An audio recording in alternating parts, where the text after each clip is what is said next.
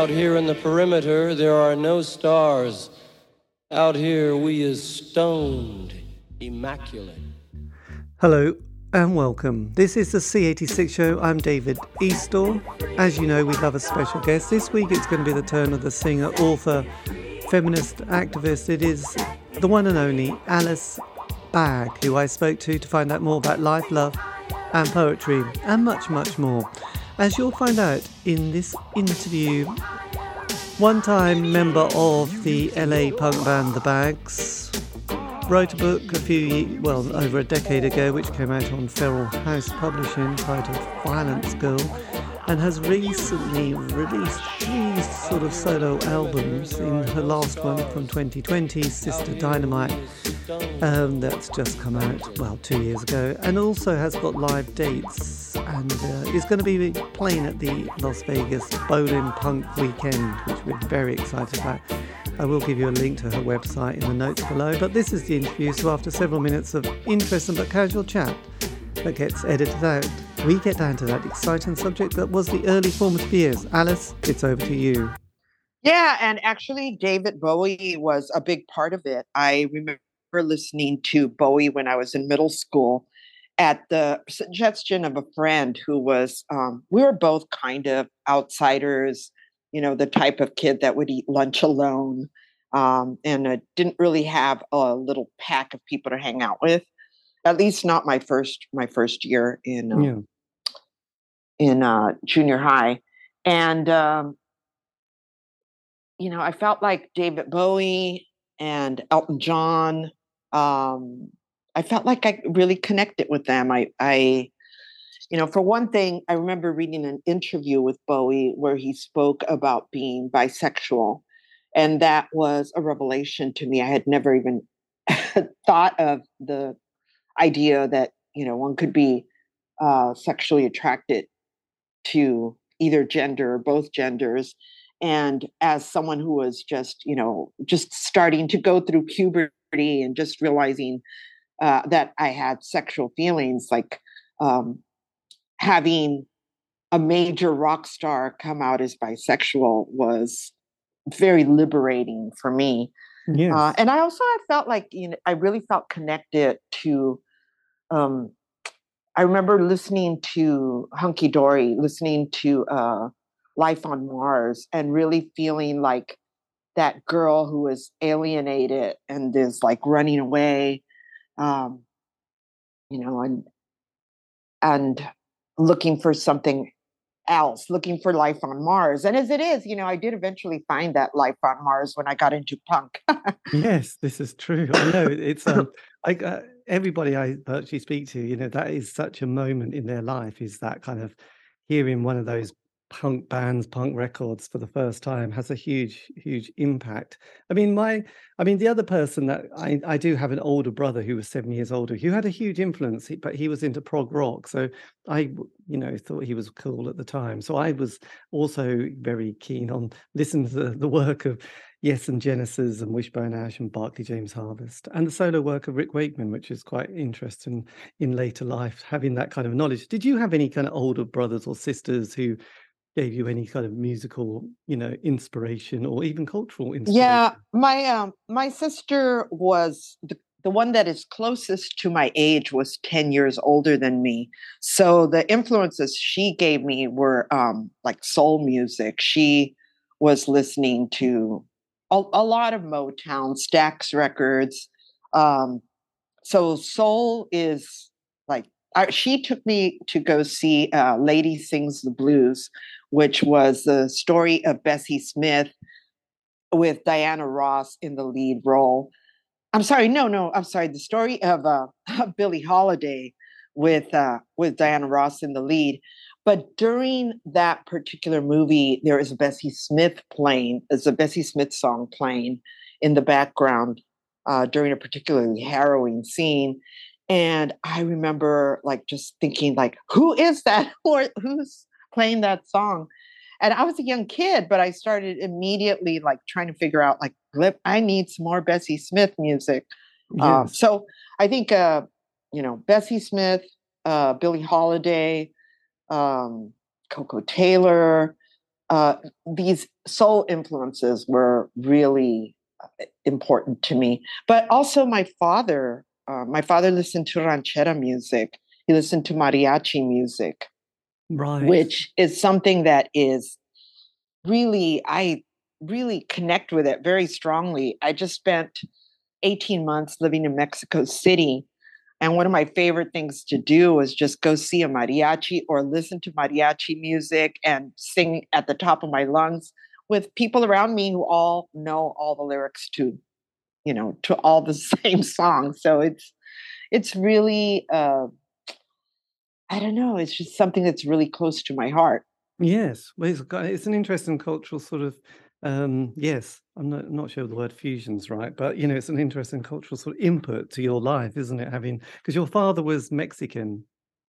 Yes, yes, and I'm Mexican too. I, I even though I was born in the United States, I got my Mexican citizenship, so I'm really excited and proud about that. And I do think that it is a sort of fusion when uh, when you become a, a person that's generating music or art in any form your your history goes with you right? And maybe you're maybe you're not even aware of it but um you know you're you're creating music and then all of a sudden somebody says hey that sound or that thing you do is like if you listen carefully it's tied back to um to your ranchera roots. Like i wasn't even aware that i was putting out ranchera vibes until a scholar came up to me and said, "Do you know that you do this?" and and pointed it out.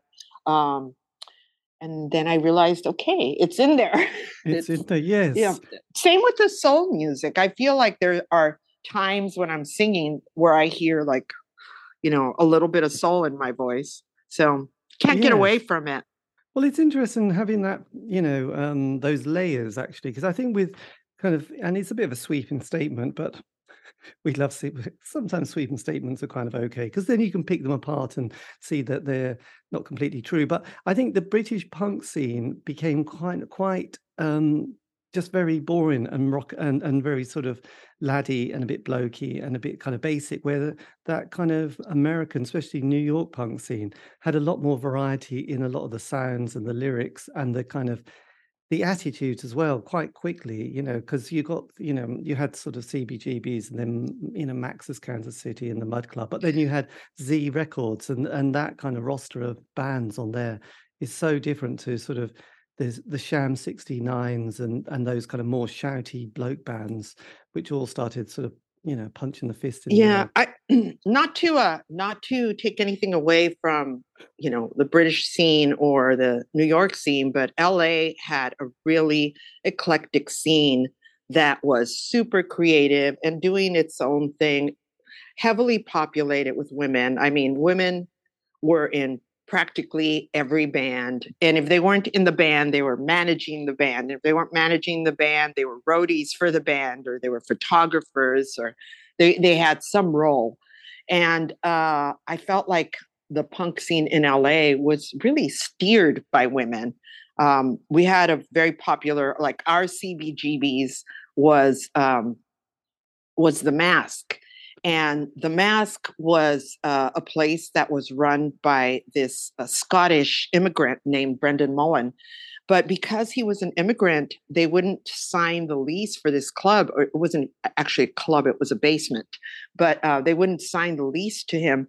So these women that were in a band called Backstage Pass actually were the ones that went in and put their credit down and like uh, rented the space. Although you know and the in the stories that are told these women that were pivotal in creating a home for LA punk are often let, left out of the story.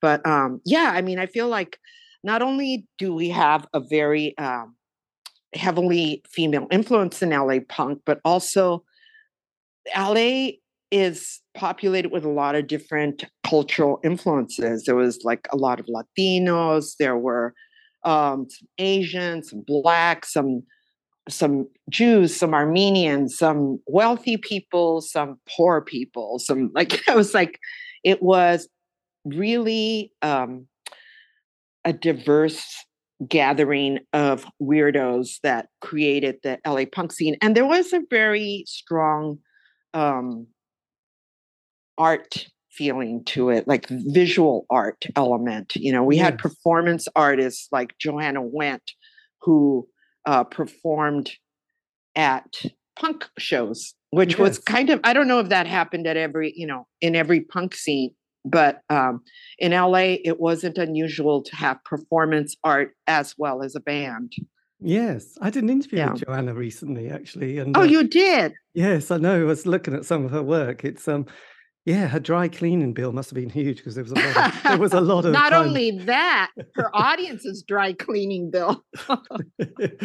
yeah, I was really amazing. Yeah, I was so pleased, you know, to have interviewed her, and she was so amazing, and her work was. I mean, yeah, because the performance art is quite interesting, isn't it? Because you had in the late '60s and early '70s the Cockettes, who obviously people like Fayette and Pam Tent and and Hibiscus and all those characters, Sylvester. I mean, mm-hmm. they were also on that kind of west side, weren't they? So yeah, there was there was, and then you have like Tomata du Plenty and Tommy Gear that were coming out of that scene as well, and brought um, a band like the Screamers, which was also not your typical, you know, guitar boy band. It was like really much more artistic and much more creative um, or the weirdos who like were this um, Dada painting come to life on stage. They yes. were they were absurd, but they were musical. They were colorful, but they were like just sparse and direct. Um, yes. So I don't know. I think they. I I'm a huge fan of LA punks. yeah, no, it's good. It's it's kind. Of, it is fascinating just these little scenes because because uh, you know I, I sort of hadn't realized it quite so much until I've been doing this. Is that each place has its own sort of story and narrative and world, doesn't it? You know, and it's all very yeah. It's all it's not completely contained, but it's quite. There is a vibe, isn't there? There is you know each little each huge place in this massive country called America, unlike the UK, which is tiny and we sort of can just literally sort of pop around you know from place to place quite quickly it's it's kind of interesting that kind of world. Did they just going back to what you were mentioning bands did people like the mumps come into were they from la or were they elsewhere and lance loud and i think i'm not sure i mean i know that are members of the mumps that were um I, I, think they went back and forth for, between New York and LA. Right. And uh, I know that they were in LA for a while, but I'm not sure if they were also in um, in New York for a while. Yes, because that so, was quite that was an interesting, you know, the this this TV series wasn't it with um was his name Lance Loud or I've yeah Lance Loud mm-hmm. right because I've done interviews with uh, is it Kristian Hoffman? Kristian Hoffman oh yeah super um, talented guy. Yeah amazing house. Massive massively talented very um, Kristian yes. Hoffman yeah.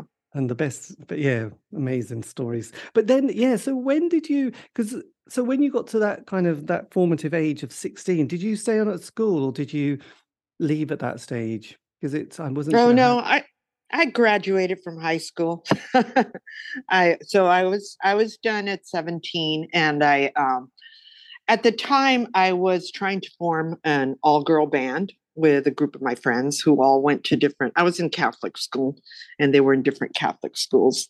Um, so we we wanted to form a glam band though. So that's like we were kind of still living in glam land. This is like 75, 76, mm-hmm. and we're trying to form a glam band. And, um, but we don't have the technical skills at that point to really execute. I mean, like I was a huge fan of Elton John, who mm-hmm. has, you know, he has the skills, right? And uh, my uh, my bassist was really into Queen, and the guitarist was into David Bowie. So these are all people that like you know they have seasoned and uh, super proficient and talented musicians and we were just beginners. So around the same time punk came into our world and uh, we realized like oh hey we can play punk. We might not be able to play bohemian rhapsody but we can play you know uh, um, we can play a Ramon song or, Yes. or a Runaway song. So, so that was about the time that like our my senior year in school was when I really started to mentally make the shift to punk. That was the punk. And did were bands like Fanny had they were they on your radar at that stage? Yes, bands like Fanny were on my radar, um, but they were not easy to find. I mean, this is a time before like you could just look somebody up on the internet. Like you had to, like I remember um, list, hearing Fanny at a friend's house who had the record, but I didn't have any of their records. Yeah. And, and by the record, I'm talking about the record with the cover where they're like, they have their back to you and they're kind of peeking back, tongue in cheek, Fanny. Yeah. Uh, but know- um, It was kind. It was But I- of. It was kind of interesting what you you know saying that because I, I I had the same experience. You'd want to hear something, but I actually couldn't get to hear it. It was like people wouldn't understand that now. But you think I've just seen this advert and people keep talking about this band, but I can't. You know, unless I save up quite a bit of money, which felt like quite a lot, and buy the record on chance, I won't be able to hear it. I can't just go, oh, can I have a? Yes. So it's quite tricky, wasn't it? Really. yes, it was. Yeah, I mean, we had to work hard to get our music in those days. And even Um, but then- yeah, I remember. Yeah, and even then, you could go to a record store and they could not have it if it wasn't like one of the heavily promoted records, right? Something that was on a big label and the they you know they really were pushing it. So a band like Fanny could easily get lost because even though they were, I don't remember which label they were on, but they were on a major label, and uh, they kind of fell between the cracks, which is a shame because they are also very talented, very capable musicians. Um, I know that David Bowie went to see them and commented on like what what a great band they were, yes. and unfortunately, um, I don't. I, I really, I, I don't feel like they ever got the recognition they deserve. No, they didn't. I remember because I did a, an interview with the drummer, and um, and I remember the day there was a David Bowie, you know, mention, wasn't there? Something down down the line that he'd he'd said they they were a brilliant band, and um, for some reason, you know, I think we picked up people like Suzi Quatro. Suzi Quatro got kind of picked up at that stage, and it's like, right, that's fine. We've got Yeah. Suzi Quatro, and then we got Chrissie Hynde in the Pretenders, and I mean, obviously there were other bands as well, but there and the Slits came along, and the Raincoats and people, but you know, it was like certain bands just didn't sort of get that kind of traction, which was Well, I think Fanny was a little bit earlier, although Suzi Quatro was also playing in the Pleasure Seekers around the same time that that um, Fanny was doing their thing. It was a little bit earlier than some of these other bands, right? Like Fanny and the Pleasure Seekers were like early 70s, late 60s. And um, you guys had what did you, you had that band that did like peanut butter? What was I don't know if you remember the name Peanut of the Yes, they did a song called Peanut Butter. I don't but but it wasn't uh it wasn't um it wasn't quite as as like the whole idea of women playing rock wasn't catching on immediately yes, which is kind of crazy, you know, because I think women have had opportunities in the past to play in bands. And then I don't know if this happened in England, but in the United States during World War II, women formed these like big swing bands, and it was all female musicians that were gifted, like talented, popular. Uh, they'd play these big shows. they'd play these big, you know, dance concerts, and uh, and then the war was over, and the women were all sent back home to, uh, you know, get married and have babies. yes, and, and they were no longer. Um, I mean, bands like the, the Sweethearts of Rhythm were like left out of the story. Like, have you heard of them? Uh, well, the only one I can remember from that period, I wasn't born, but it was the Andrews sisters, and then there was, and and that that kind of the Andrews sisters were quite big during that period, and obviously we had Vera Lynn, which is a slightly different thing, but but not not that particular band that you mentioned actually. Yeah, but they were like a full, like a big swing orchestra with like, you know, drums and horns and violins and keyboards and vocals, like a swing band, you know? Yes. yes. And um, and all of a sudden, all these and there were multiple bands like that, and all of a sudden they vanished, which is um, which is something that's very sad. You know, when I think of punk, and I tell you that punk in LA was made up and led by women, and it, I mean, I don't want to leave up the out the guys because they were great. They were they actually they were not they were not threatened by us, which was beautiful. So we love them, but um, but they you know they um, they moved over and allowed us to to take up some room, which was great because we were going to take up the room anyway. But uh, but it seemed for a while that things started to change. You know, like it it felt like there was this initial sweet period of punk, um, maybe 77 to about 1980, where it was very, um, how should I say, very like uh, um, open and uh, it like it welcomed creative voices. Excuse me. That's good. That's no, good. it's a it's the allergies. Yes, I can. I can tell that was that was. I don't know if you can. I don't know if you can edit the coughing Yes. out. that keeps it real. That- no, no, it's Okay. fine actually. But yes, it's. Um, I think with all scenes though, there is a sort of a honeymoon period, isn't there, where there's a- yeah, the people kind of involved are, you know, are there with a certain spirit that is kind of uniting them and a certain good vibe. And then sometimes that seems to even sometimes that sort of open community can also then attract a certain other element. I know it's a slightly another simplistic kind of sweeping statement, but I have seen, especially all the alternative movement, where you know people would squat and they oh this is great, and then it's oh we should let everyone squat, and it's like "Mm, not sure if this squat's working quite so much now because it's all it's got a bit yeah, it's got a bit dingy and stuff like that, and I think that happened a lot in the eighties really. But that's a you know that's people kind of the growing period, and that can be quite painful as well, can't it? yeah. I think one of the things. I mean, there's several things at work here. You know, like um, as the scene grows and it goes out into a mainstream audience, it picks up mainstream values sometimes, and sometimes those values are just uh, in sync with the status quo rather than you know they don't get the whole um the whole idea of like oh we're we're we're the people that were considered too weird to uh, fit in into the mainstream and all of a sudden your scene becomes the new mainstream.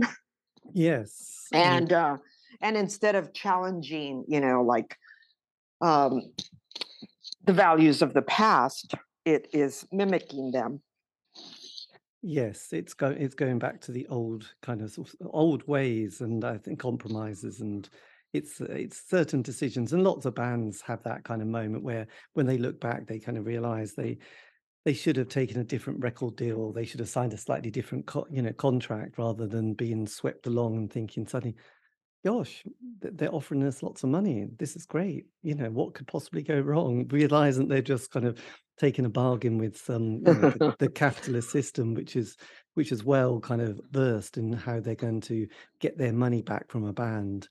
But those you know, young young idealistic kids are not not sort of quite there. They haven't got the tools and the awareness and um suddenly you know they've been yes they, they've Well, I don't I don't think it's I mean, I feel like my what I'm talking about is more like the um the defining of a of a scene that happens after it's like it's it's starting to change, right? It's the scene is changing, it's growing, it's evolving and um you know, like anything else, you know, when you're growing, you you make mistakes, you trip up, you fall when you're learning to walk. And um, the thing is that somewhere along the way, some member of the establishment decides, I'm going to write about this scene, or I'm going to put out a book and say, like, you know, these are the important players.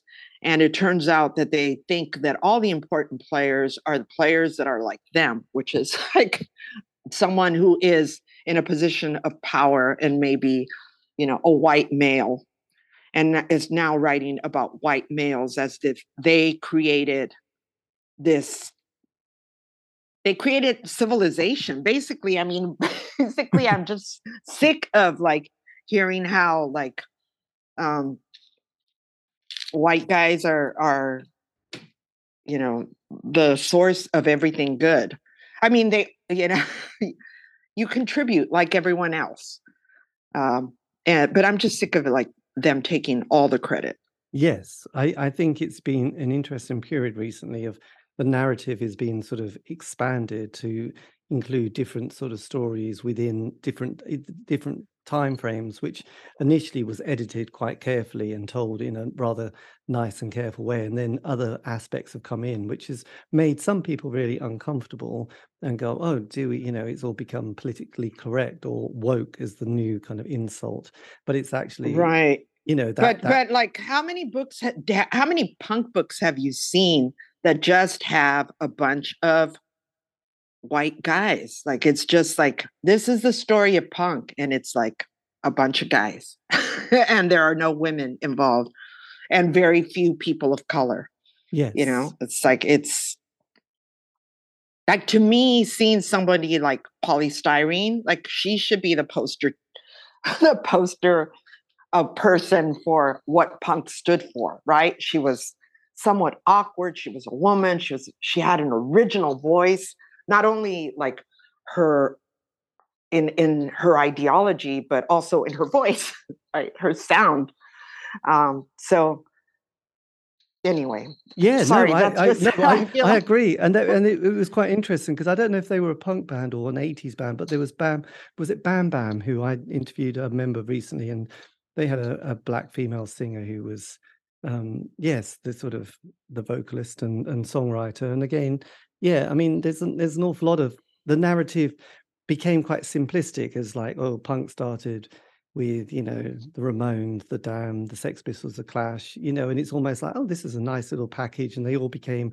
you know, and and it's kind of quite easy. But then I think recent, more recently, this has been expanded quite a lot, and people have started to yes talk about different areas in both you know the UK, Europe, you know elsewhere, and America, and different bands who might have only released an, a couple of singles or a, or an you know extended EP, but had an important impact on what happens next, which which makes it quite an interesting, makes it a much more interesting story than it can be presented when it's on a you know rather smart Disney Channel or Netflix. So I think that's that's what's been quite interesting of late. You know the the sort of the telling of the story and and why certain things are told and why, why certain things aren't explained.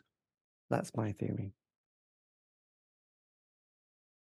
Oh, hello hello Oh yes. Oh no yes. i'm here i'm here i'm here i'm sorry. sorry Yes. So look, going back, I know this is yeah. No, but- anyway, I was kind of I was agreeing that you know it's what I've kind of enjoyed doing the show has been developing, you know, or not developing, but sort of listening to and hearing the different stories that have sort of made up both the sort of the punk period and also the 80s period as well because obviously that's um yes because for me the 80s became told you know the alternative 80s was very much you got this band this band and that was the 80s and it's like that wasn't the 80s at all. That was that was one person's you know who's controlling that story. So that's why it's it's Yeah, been interesting. That's that's one of them. Anyway look so going back when did you discover and because i've only been a, a music fan but you obviously wanted to take it further. When did you discover your voice and become more interested in in sort of wanting to be part of a, a musical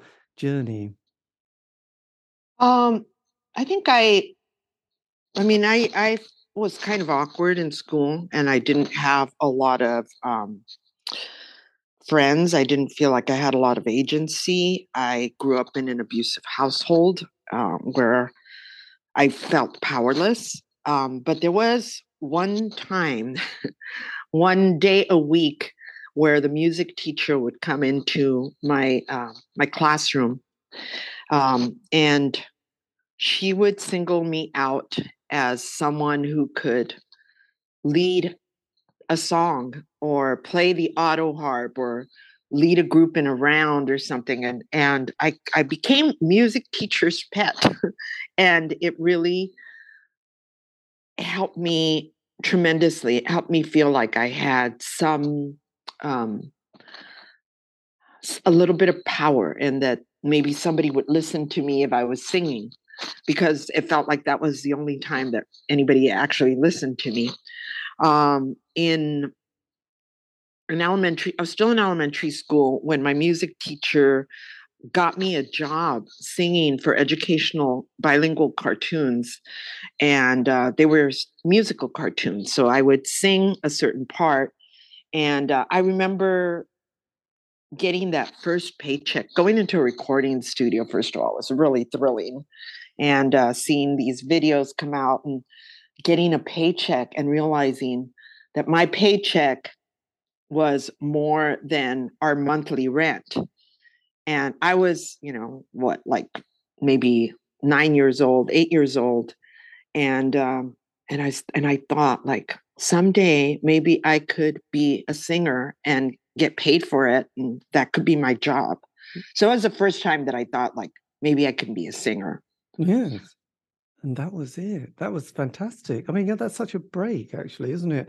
And then from then, how did you start to form a band? Did you have various friends at school or various people that you started to bump into that also had the same kind of idea or dream?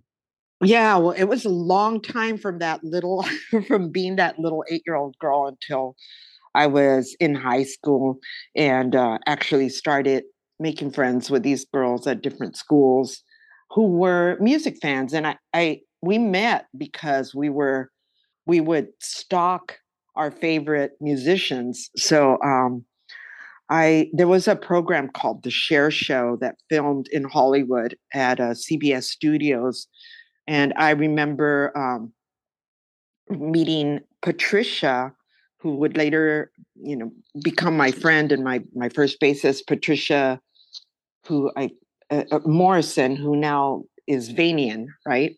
Mm-hmm. And um, we were there to see Elton John on the Cher Show, and we wanted to meet him. And as we were standing out in the parking lot of CBS Studios, waiting for uh, Elton John to arrive, this limousine passed by, and it happened to be Michael Jackson. so it was really funny. It was, we're, and we just, you know, he rolled his window down and asked us who we were waiting for and we're just like we're waiting for Elton John. We're actually not waiting for you. but um, but he was really nice. Anyway, I got I got off my story. Um, I don't even remember what you asked me. I went back into my memory bank and got yes. lost in, in meeting Patricia.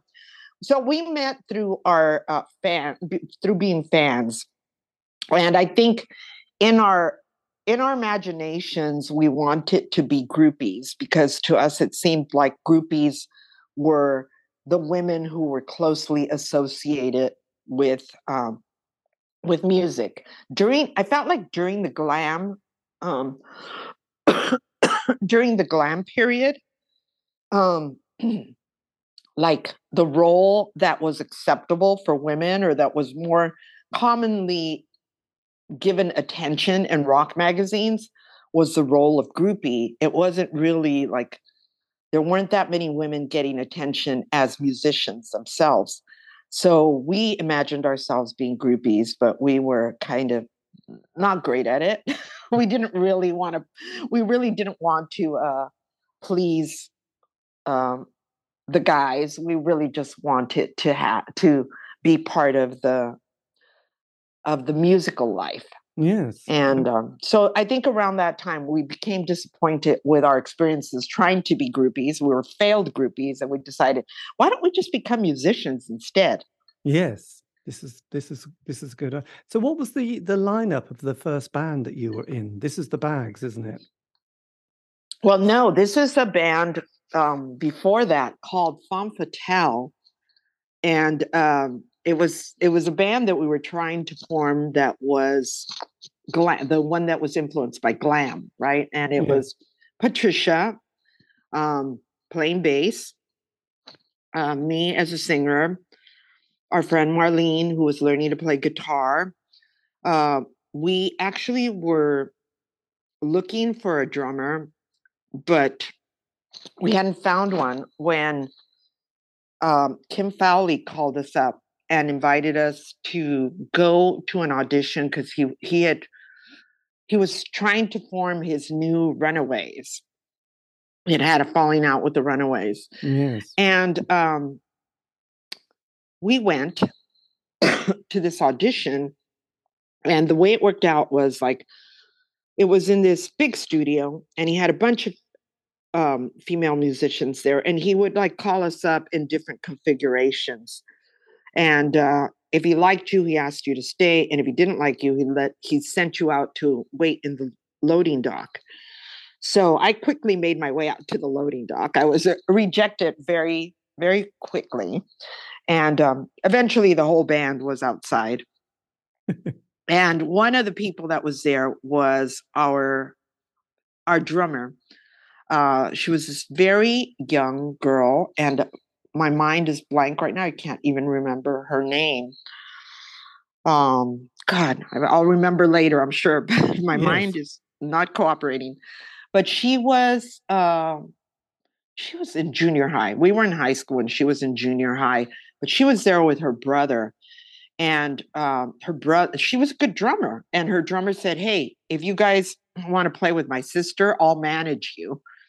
And I'm like, okay, sounds like a good deal. Let's play with the sister. We don't need Kim Fowley to, you know, to have a band. So we left there as a band, and it was uh, a really fun experience. We that was the first band was Femme Fatale. And how long did that last for? That lasted. Uh, that was a you know that was a failed thing. We just uh, we basically I don't even know why I'm telling you the story because we just practiced and never played a live show. Um, so it lasted I was going to say, but it gave months. you an idea of being in a band. I guess it, but this is important, isn't it? I think it's it's it's a nice kind of way to get excited. I guess you must have got excited thinking, "This is it. We're on a project."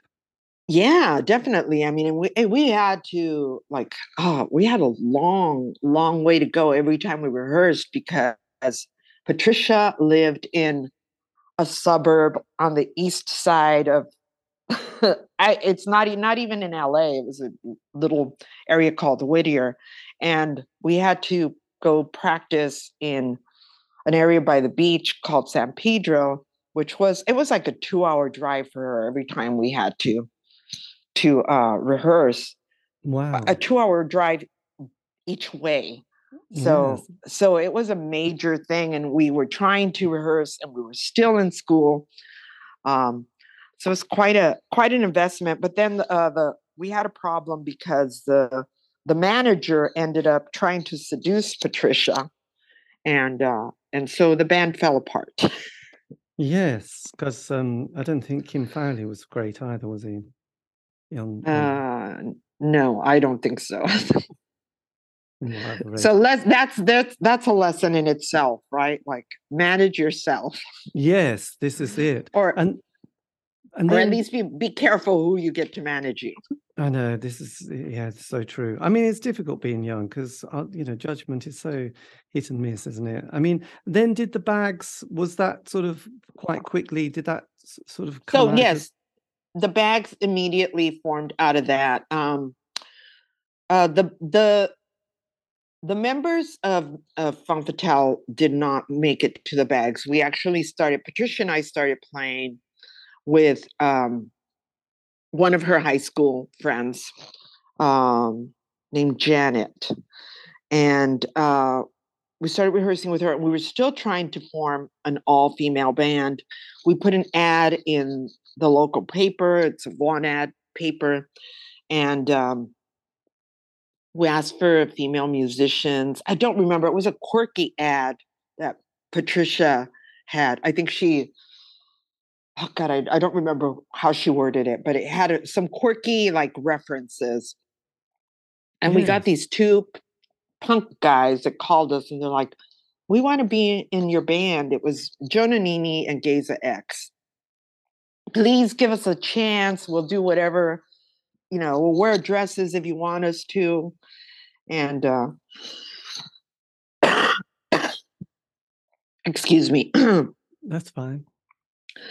And uh, we we went to their house and practiced in their living room and decided that that was the band that that's what we had to do.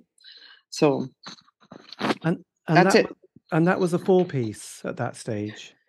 No, it was five. It was uh, me singing, Patricia on bass, Janet on lead guitar, Geza X came in on rhythm guitar, and then uh, Joe Nanini on drums. Right. That was the first lineup. that was the first lineup. And did you uh, was that the lineup who uh, recorded the first single, "Survive"? Uh, no, I think that is a little bit later. That was uh, Rob Ritter. Rob Ritter, who uh, played guitar, he moved to lead guitar. And um, Craig Lee moved to rhythm guitar. And Terry Graham played drums. So it's completely different. Um, it was just Patricia and I were the same. Everybody else Oh. is different. Yes, because I did an interview with Terry Graham because he was in the Gun Club for a while, wasn't he, as well? With, Yes. Um, hmm yes. Gosh, my goodness, there was so there was quite a community in LA then. There was a like a, a bit of fluidity with people kind of going in in the, in in and out of each other's band. Would you? Was Yes. hmm was that kind Yeah. of something? And did, did at that stage had you started picking up quite a following, at, you know, and playing quite a lot of live gigs? Yeah, we did. We we picked up a following pretty quickly. We um we actually we had a, a shtick, right? We were called the bags because we wore paper bags on our heads. And um that lasted for about three shows before it got really we got tired of wearing the paper bags over our heads. But it was um it was such a kooky and novel thing that people went to see it and um, we actually the first show we ever had we were given the headlining spot and we kind of like were able to keep that momentum going and our, our audience kept growing Yes.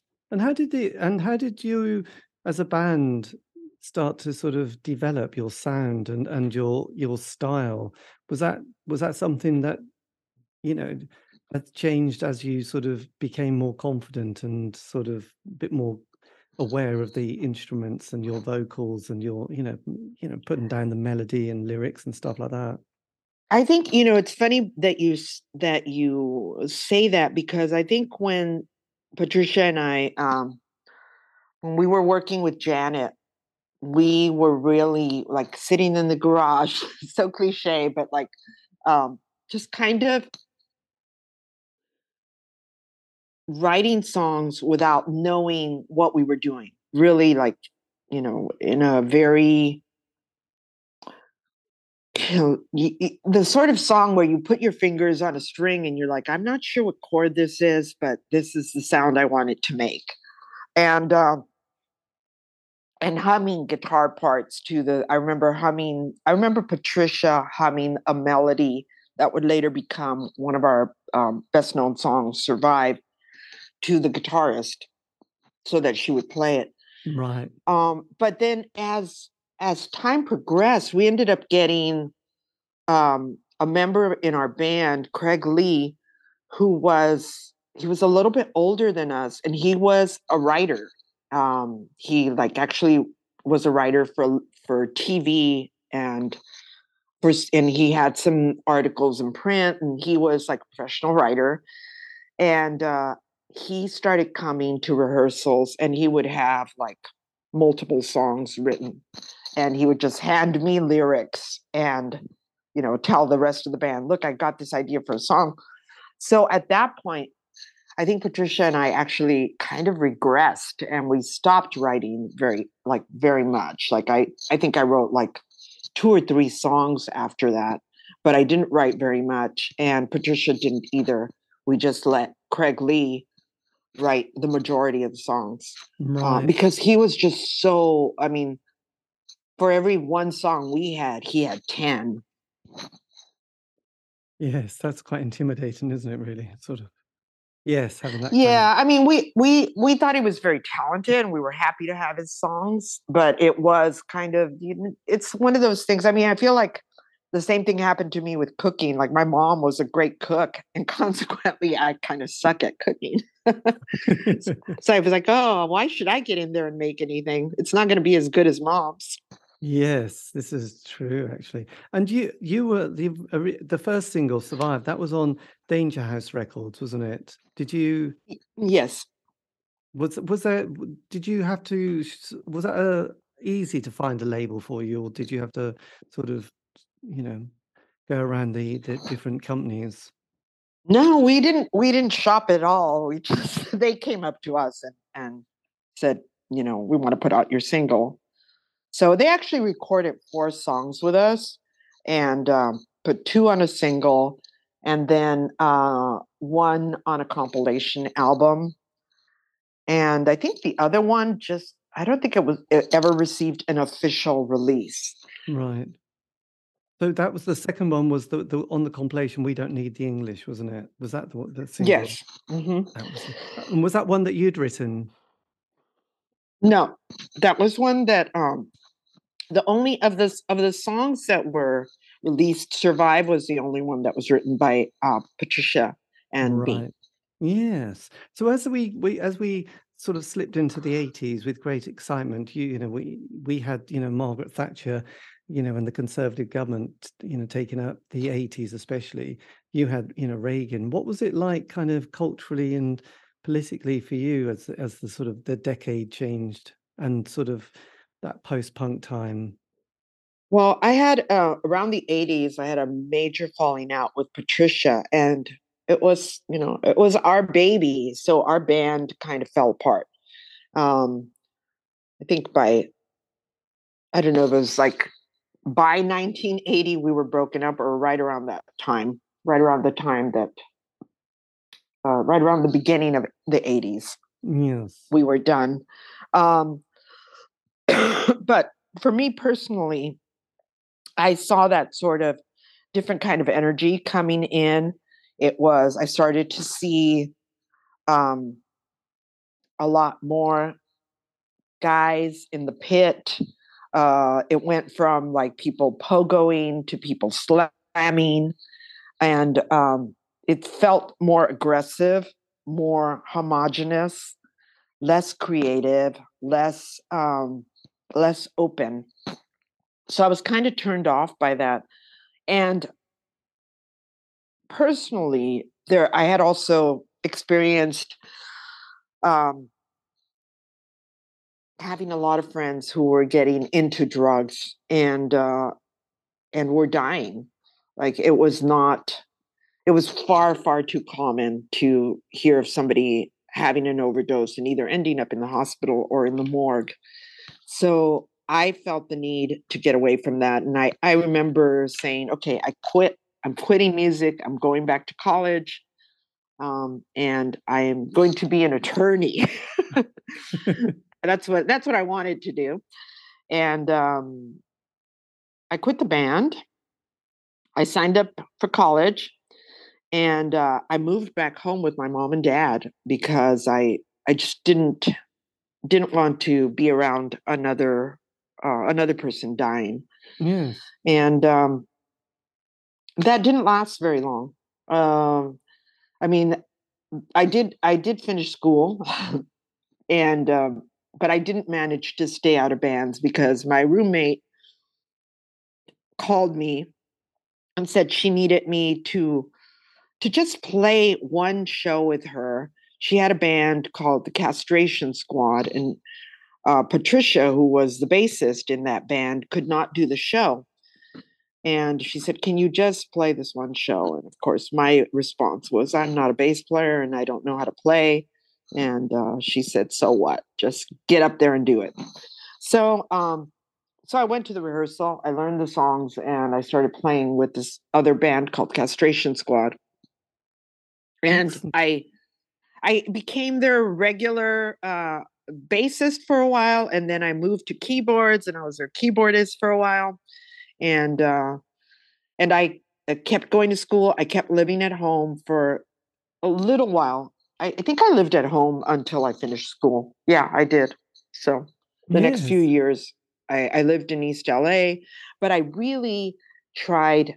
I really my lifestyle changed because when I was living in Hollywood, I was going out every single night to every show and to every party and um, and really just being immersed in the scene. And I couldn't sustain that lifestyle and go to school. So uh, when I lived at home, I would go to weekend shows, occasionally a weekday show, but it was not it was not to the same degree of being like in the midst of all the chaos as it had been in the past. Yeah. Yes, and it's probably an interesting sort of spiritual kind of balance, isn't it? Sometimes you sort of having, I don't know, I just remember sometimes being too involved and looking back and thinking, I wish I was a bit more relaxed about something. It would have been so much better. But you know, it's hard, isn't it? Sometimes, you know. So did that? So your eighties was was kind of study and being in, you know, the band castration. Yes, and then I I I was in castration squad, and um, my I was in I was in castration squad, but I also at a certain point I was in a band called uh, Funhouse. No, I'm sorry. Yes, Funhouse, and that was also in the early '80s. I'd say maybe '82, '83, with Craig Lee and uh, X8, who was a a zine maker but he was also a musician and a few other people that were you know musicians that were known to me um Yes. so i also did that band and got my my music has i have never really stopped making music um it's just that there's a different level of commitment at different times in my life but there's always got to be a band in my life it seems like Yes. even when I went, you know, I went to Mexico recently and I thought, I'm retired. I'm going to like, I'm going to focus on travel and uh, getting in touch with my roots and exploring the places where my family comes from. And I had all these plans. And the first thing I did was like, oh, let's let's play some music. I started playing with a band in in Mexico. So it's always kind of been like that for me.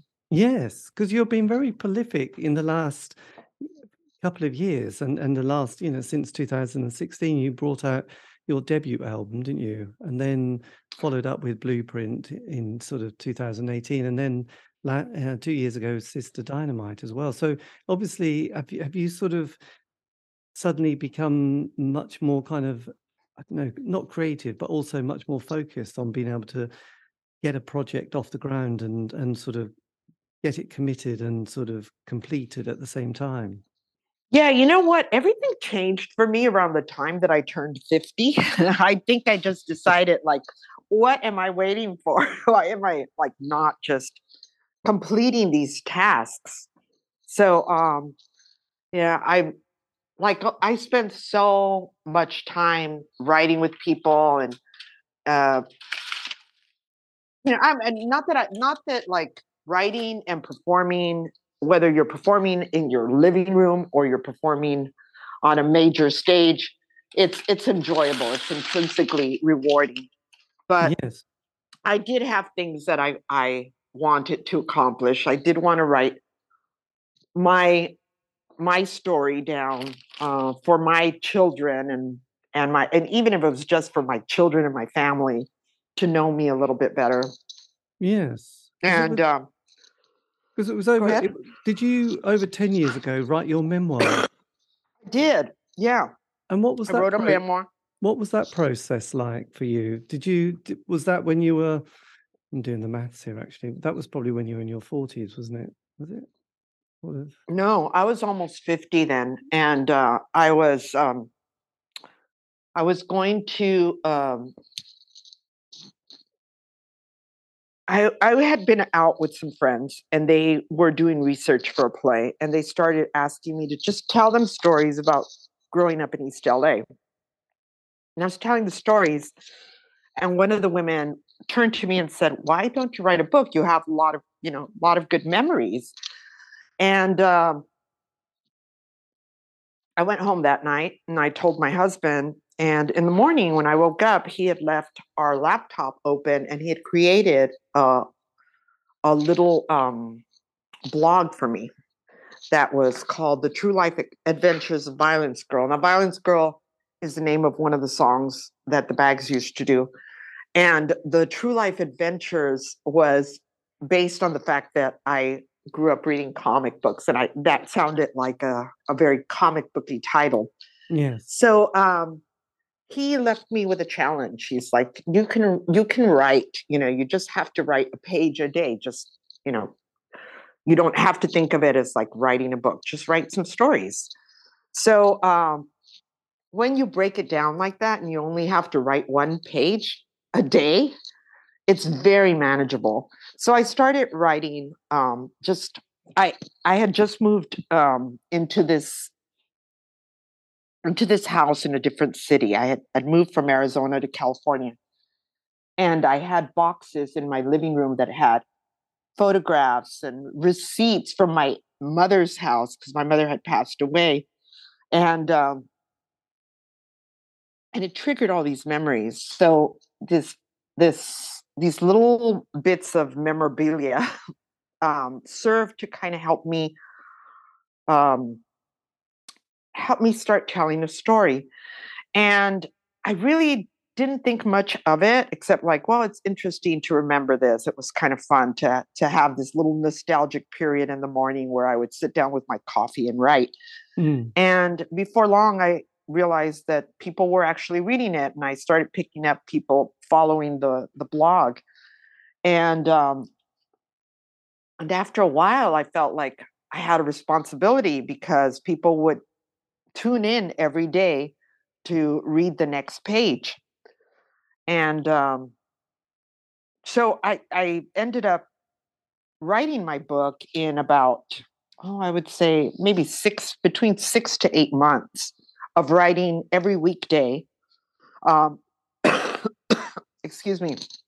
I would put my daughter on the school bus you know make her breakfast and put her on the school bus and then i would sit down with a cup of coffee and i would just work on the blog and uh, look through photographs or look through whatever notes I had and uh, and start writing. And I wouldn't allow myself to have lunch until I had something that I could post. Yes. And uh, lunch lunch is uh, something I really like to eat. so Yes. so it was a it was motivation. It was motivating. Amazing. God, that's that, that's fantastic. Did that also help process stuff as well for you, writing that, going through that period? Definitely. Yeah, definitely. I think um, around the same time that this was happening, um, somebody, I think it was on MySpace. Do you remember MySpace? Yes, I know. That seems so old-fashioned, but yes, MySpace is cutting edge. somebody on MySpace wrote to me and said, like, hey, I'm friends with you and I'm friends with Patricia. You guys should make up. What are you guys arguing about?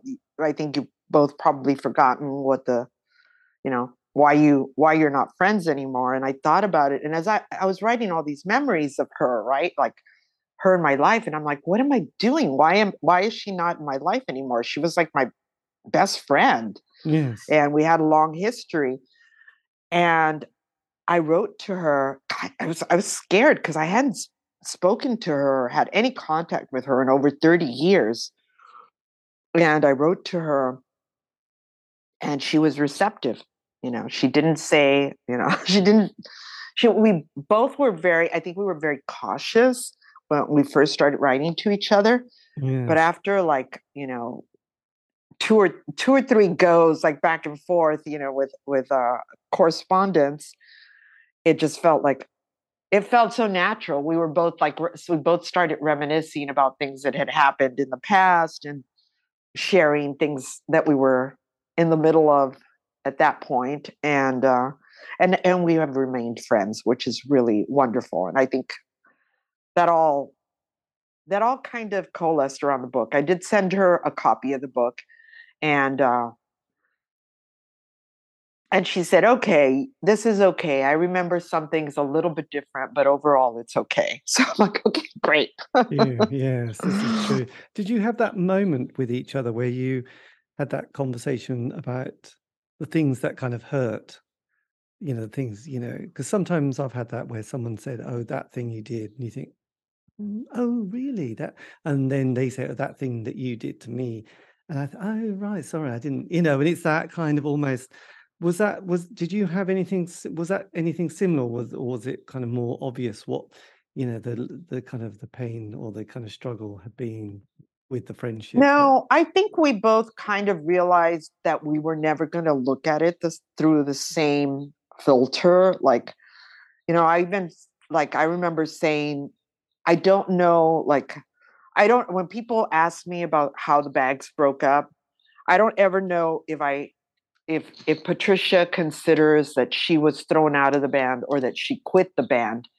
And I, as far as I'm concerned, is like she left. Like the band, the band broke up. She was when she, once she was gone, it was pretty much over.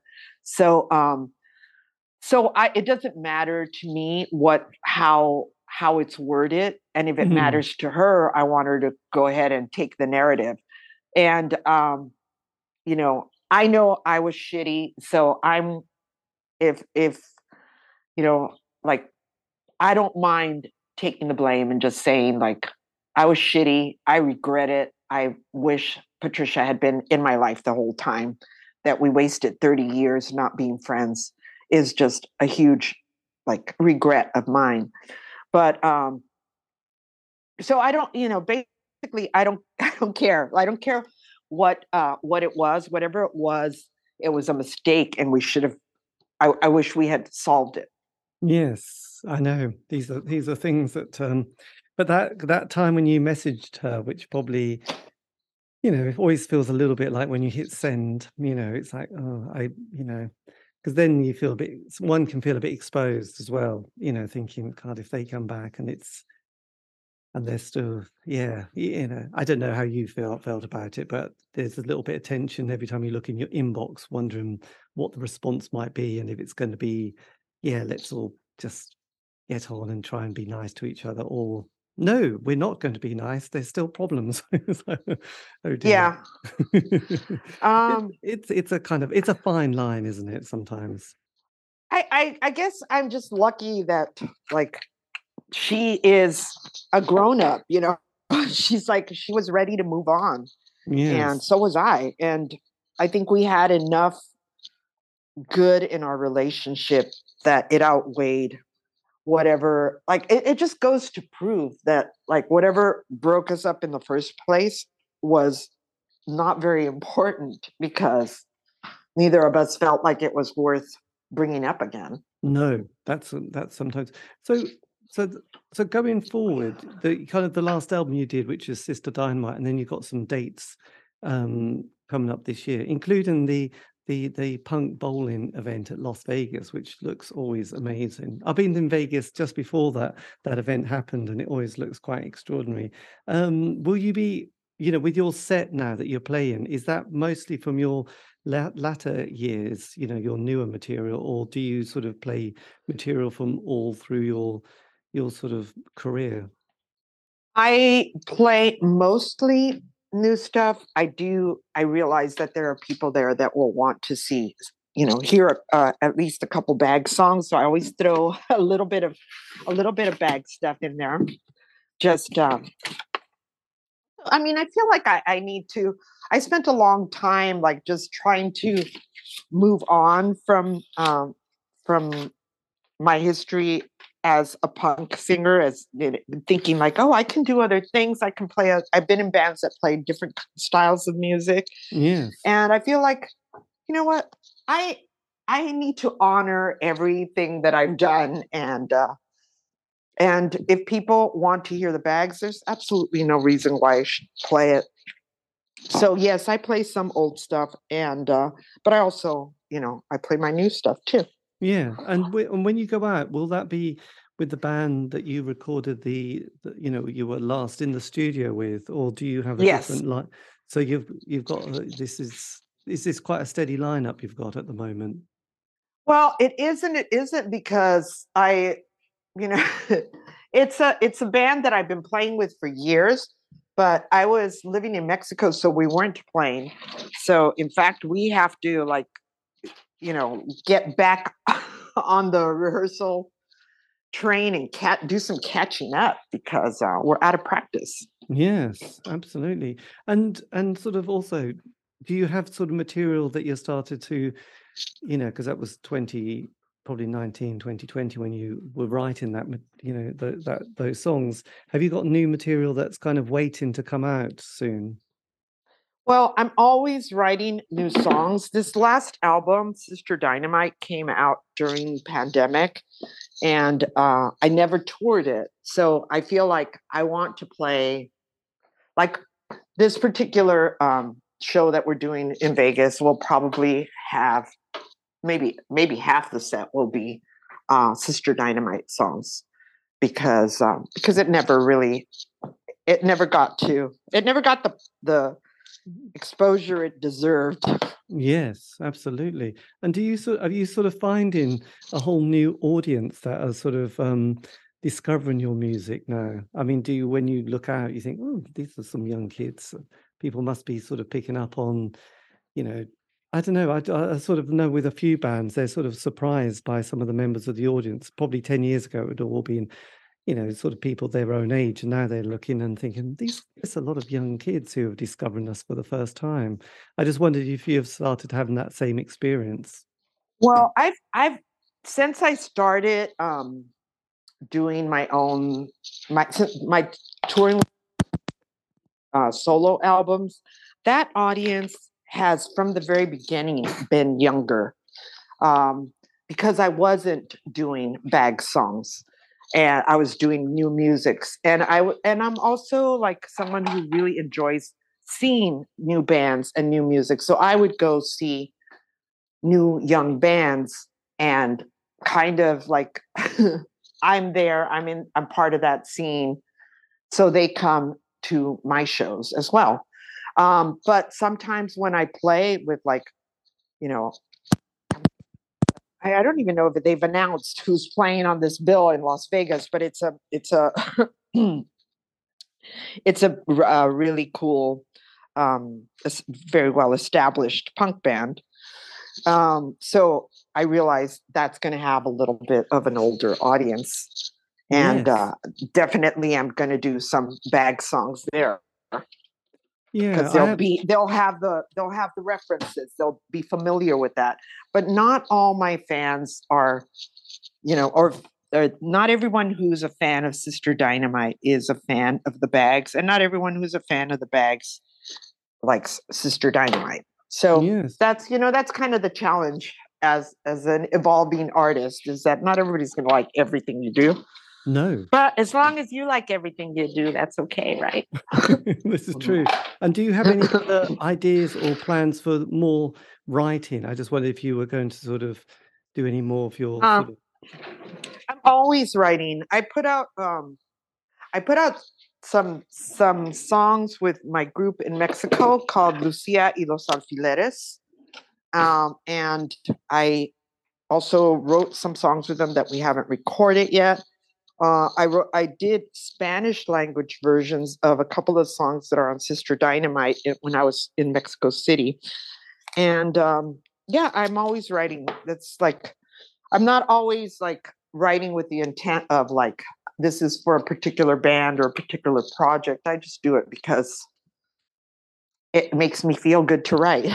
Yes, absolutely. And just kind of last question, if you you know, I mean, if you could have whispered something to your like 16 year old self starting out, is there anything that you would have, with all the kind of experience and sort of the wisdom that one hopefully picks up, is there anything you would have gone, oh, yes, that would have been a really good thing to have been, you know, just have had in my mind, even if that person might have ignored it? I just wondered if there was anything that you would have thought, yeah, that was, that was a real, that would have been something that would have been good to have known when I was 16.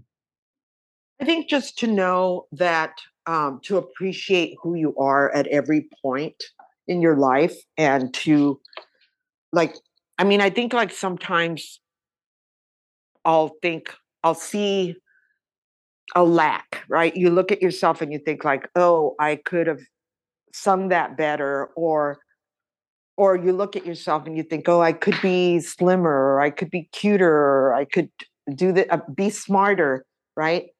And um, as you go through life, you realize like we are we go through a lot of periods. Sometimes we're going to be smarter, sometimes we're going to be d- dumber, fatter, thinner, you're never going to be younger so appreciate your youth yes. for sure and uh, and appreciate the mistakes you make because um, hopefully they're what makes you smarter they're the they're the stumbling blocks that show you that you have to do things a different way yes this is true and as someone because i was beating myself up someone said well look when you were that age making those decisions you were doing the best you could, you know, and with what you knew at the time. So don't be so critical on yourself. I went, oh, that's a good point.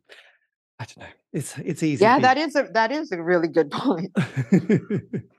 Because uh, you know, it's easy to go through for me a period of just always think, oh, I wish I'd done that. I wish I'd done it differently. But then being reminded to myself that you know I probably was doing the best, but you know well, looking back, it was like, okay, I should just give that person a hug and not be so critical of myself. So I don't know. It's an int- it's very, you know, it's kind of interesting. Some, but anyway, we're surviving, and that's the main thing. But look, thank you ever so much for your time. I really appreciate this. And um, yes, I hope it all really goes well for the year, and you have a great, you know, tour in the in the well dates you've got, and the an experience and an amazing time in Las Vegas doing your gig there, which will be lovely. Thank you so much. Yes. Thank well, look, you. Take care and thank you again for your time.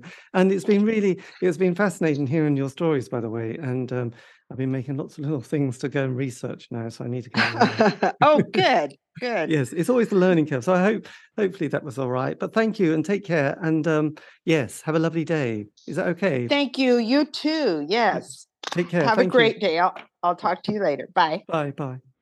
And that is the end of the interview. That was me in conversation with Alice Bag, um, talking about her life in music and much more. Um, I will give you her link in the to her website in the notes below. This has been the C86 show, David Eastaugh. If you want to contact me for some nice reason, you can on Facebook, Twitter, Instagram, just do C86 show. All these have been archived. You can find those on Spotify, iTunes, Podbean. I know I'm about to choke. So, anyway, thanks a lot. Have a great week. Stay safe.